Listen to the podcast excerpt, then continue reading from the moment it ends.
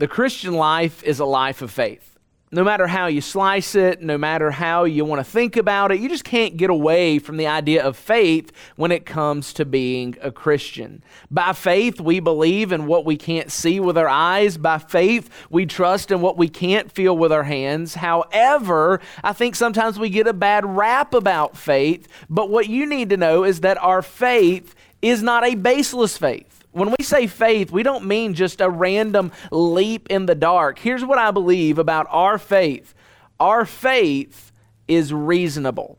Our faith is grounded in sound and logical thinking. What we believe, we believe for a reason. And I think it is our responsibility as followers of Jesus to share these reasons for our faith with others when they come into question. Just look at Peter's words in 1 Peter chapter 3 verse 14. Peter says, "But even if you should suffer for righteousness, you are blessed."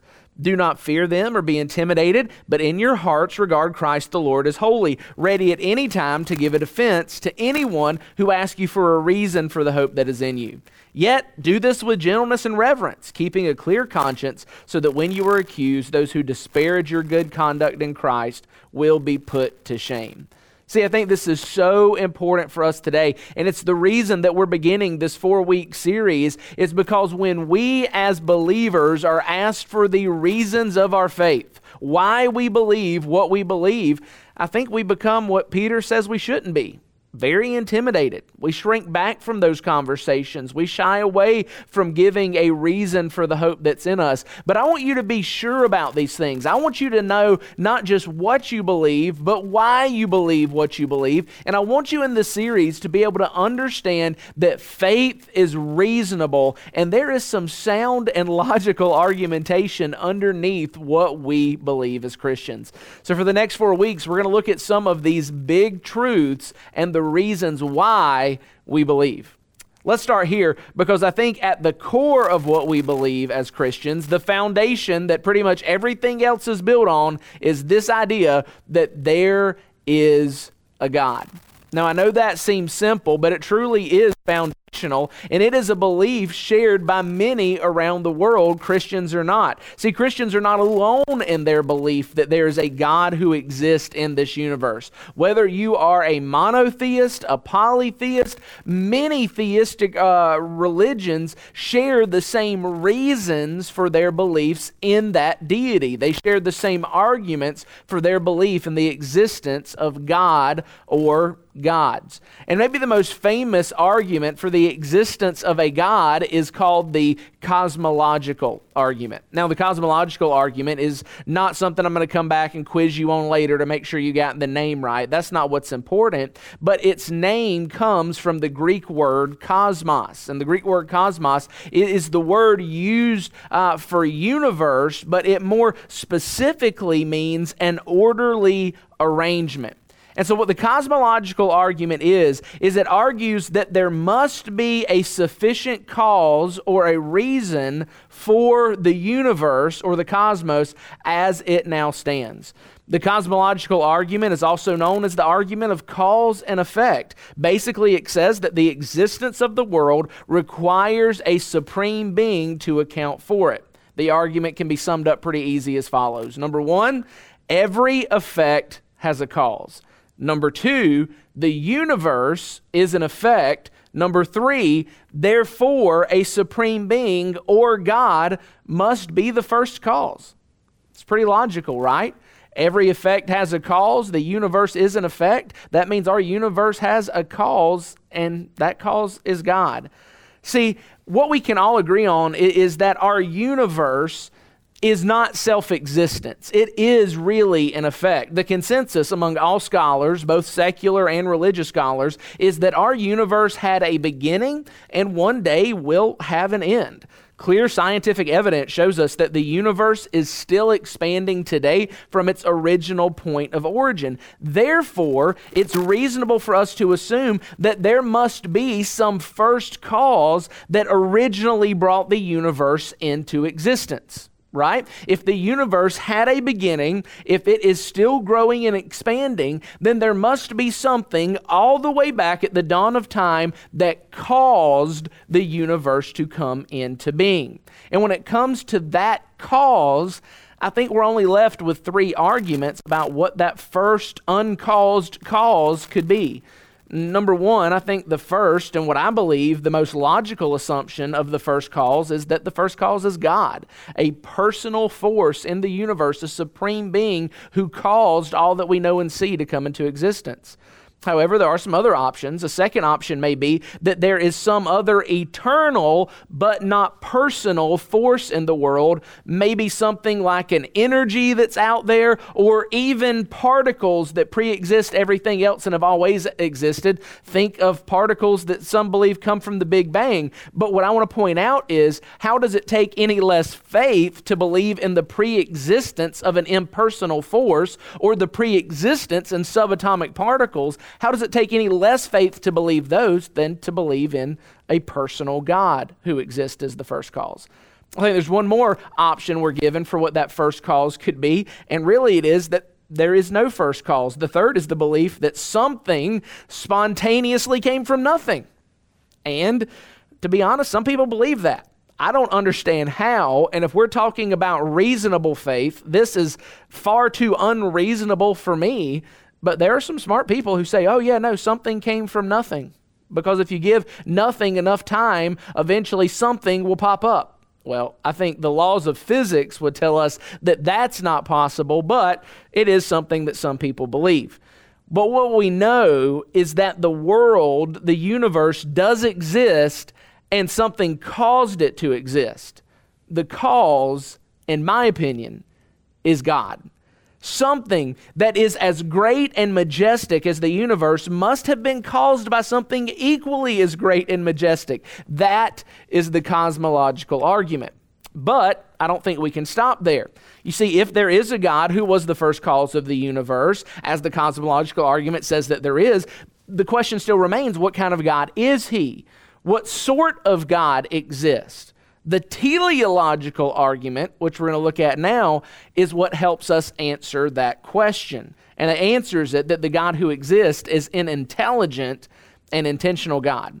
See, the teleological argument, again, no test, uh, comes from the Greek word telos, and that word means a purpose or an end, maybe something like a goal. And it's an argument not of cause and effect, it's an argument of design and purpose. And what we say is this is that everything in the universe has a purpose, and everything in the universe appears to have been specifically designed for that purpose. Therefore, we believe there's a God. Now, although it doesn't argue specifically for God's existence in this manner, the Bible does assume God's existence because of this evidence. Just listen to what the Apostle Paul says in Romans chapter 1, verse 20. He says, for his, God's, invisible attributes, that is, his eternal power and divine nature, have been clearly seen since the creation of the world, being understood through what he has made. And as a result, people are without excuse. So, Paul, writing uh, almost uh, 2,000 years ago, looks back and says, Man, you can just look at the created order of the universe and understand that there is a God who exists. When we look at the universe, we see harmony, we see majesty. The order and design that we see everywhere tells us that there is an intelligent creator, that he is not disorganized, that he does not do things in an unintentionally shoot from the hip kind of way. The creator has a purpose and a design in everything he does, from the most distant objects in outer space to the smallest material detected by our microscopes. When we look, we see order. When we look, we see purpose and design. This is the sign of an intelligent God. One of the oldest illustrations used to help us understand the teleological argument is the illustration of a man who's walking along the seashore and looks down and finds a pocket watch. It's dirty, but when he opens it up, the pocket watch is still telling perfect time. And when he sees this watch, he immediately knows two things. Number one, this watch had to have a maker.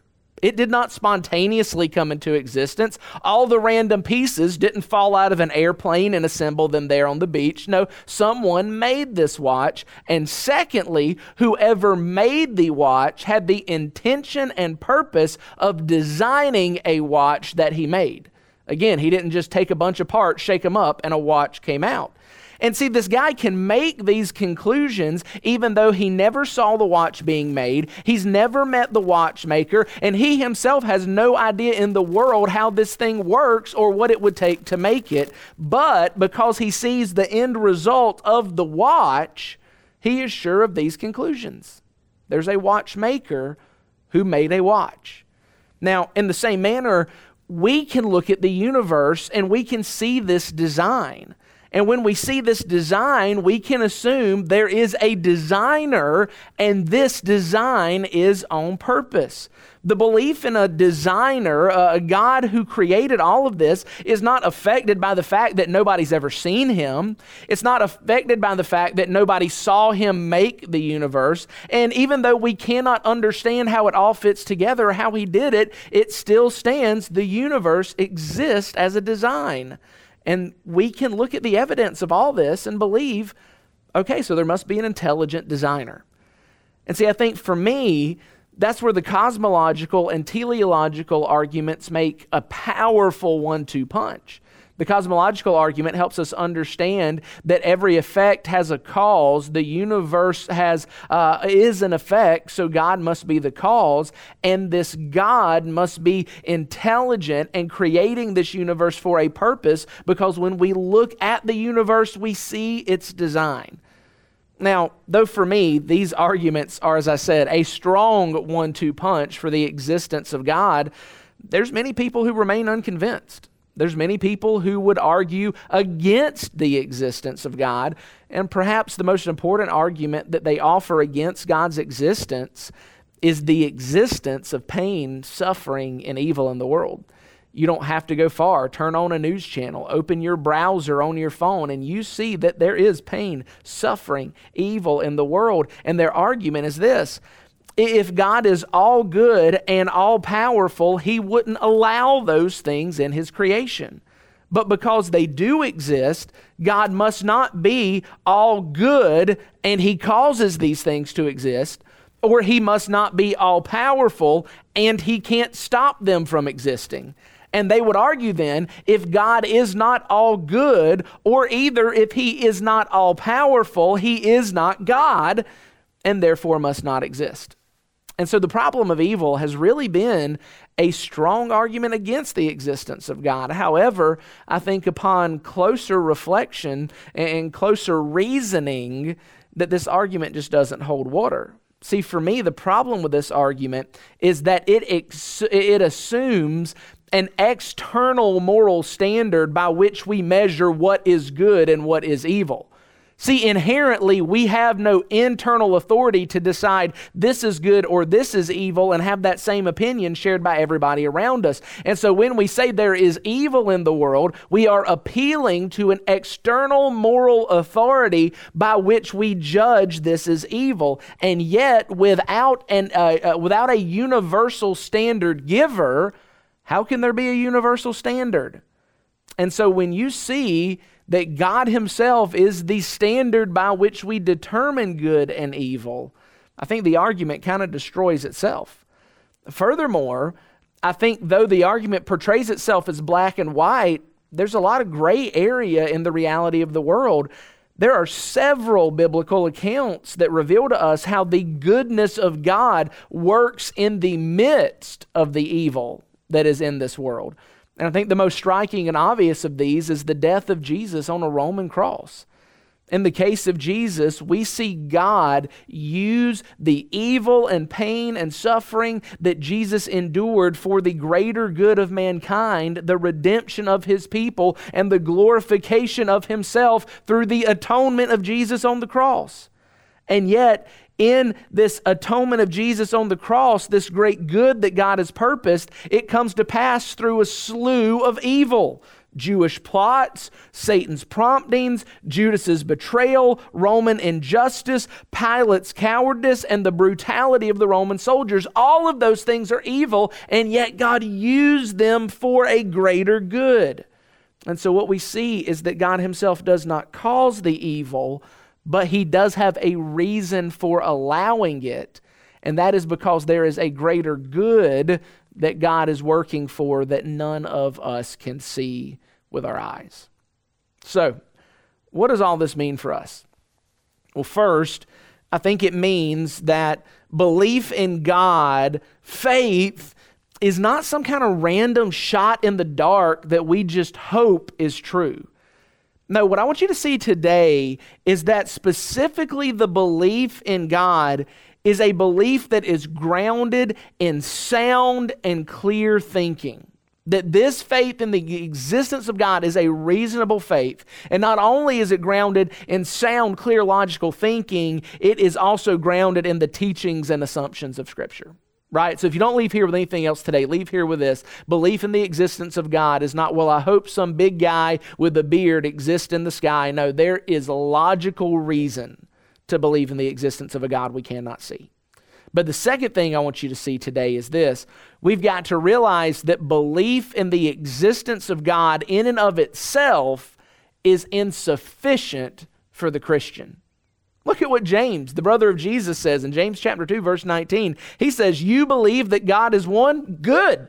Even the demons believe, and they shudder. You see, what we believe as Christians is not, we don't just believe in the existence of a God, or we don't believe in the existence of many gods, but we believe in the existence of the God, the triune God of Scripture. And we believe that this God of Scripture has not left himself to just be reasoned and deduced by logic, hoping that one day men and women would be smart enough to acknowledge his existence. No, this God of Scripture has once and for all revealed himself to us so that we may know him and enter into a relationship with him. And so, over the next couple of weeks, we're going to go from here and see how this God of Scripture, who does exist, has revealed himself to us. And then how he has further revealed his plan in the world to us, and how when we understand these truths, they can change the world. So, I hope you'll be back next week as we keep going through what we believe. Let me pray for you. God, thanks for the time that you've given us today. God, I pray it's been helpful. And God, I pray that you would remind us that what we believe has its reason, that faith has its reason. And that for those who are struggling with what they believe this morning, God, I, I pray that they would wrestle with these things honestly. God, I pray that they would ask questions openly. God, I pray that you would bring them to a place where they don't just believe in a God, but they believe in the God who has revealed himself to us. In Jesus' name we pray. Amen.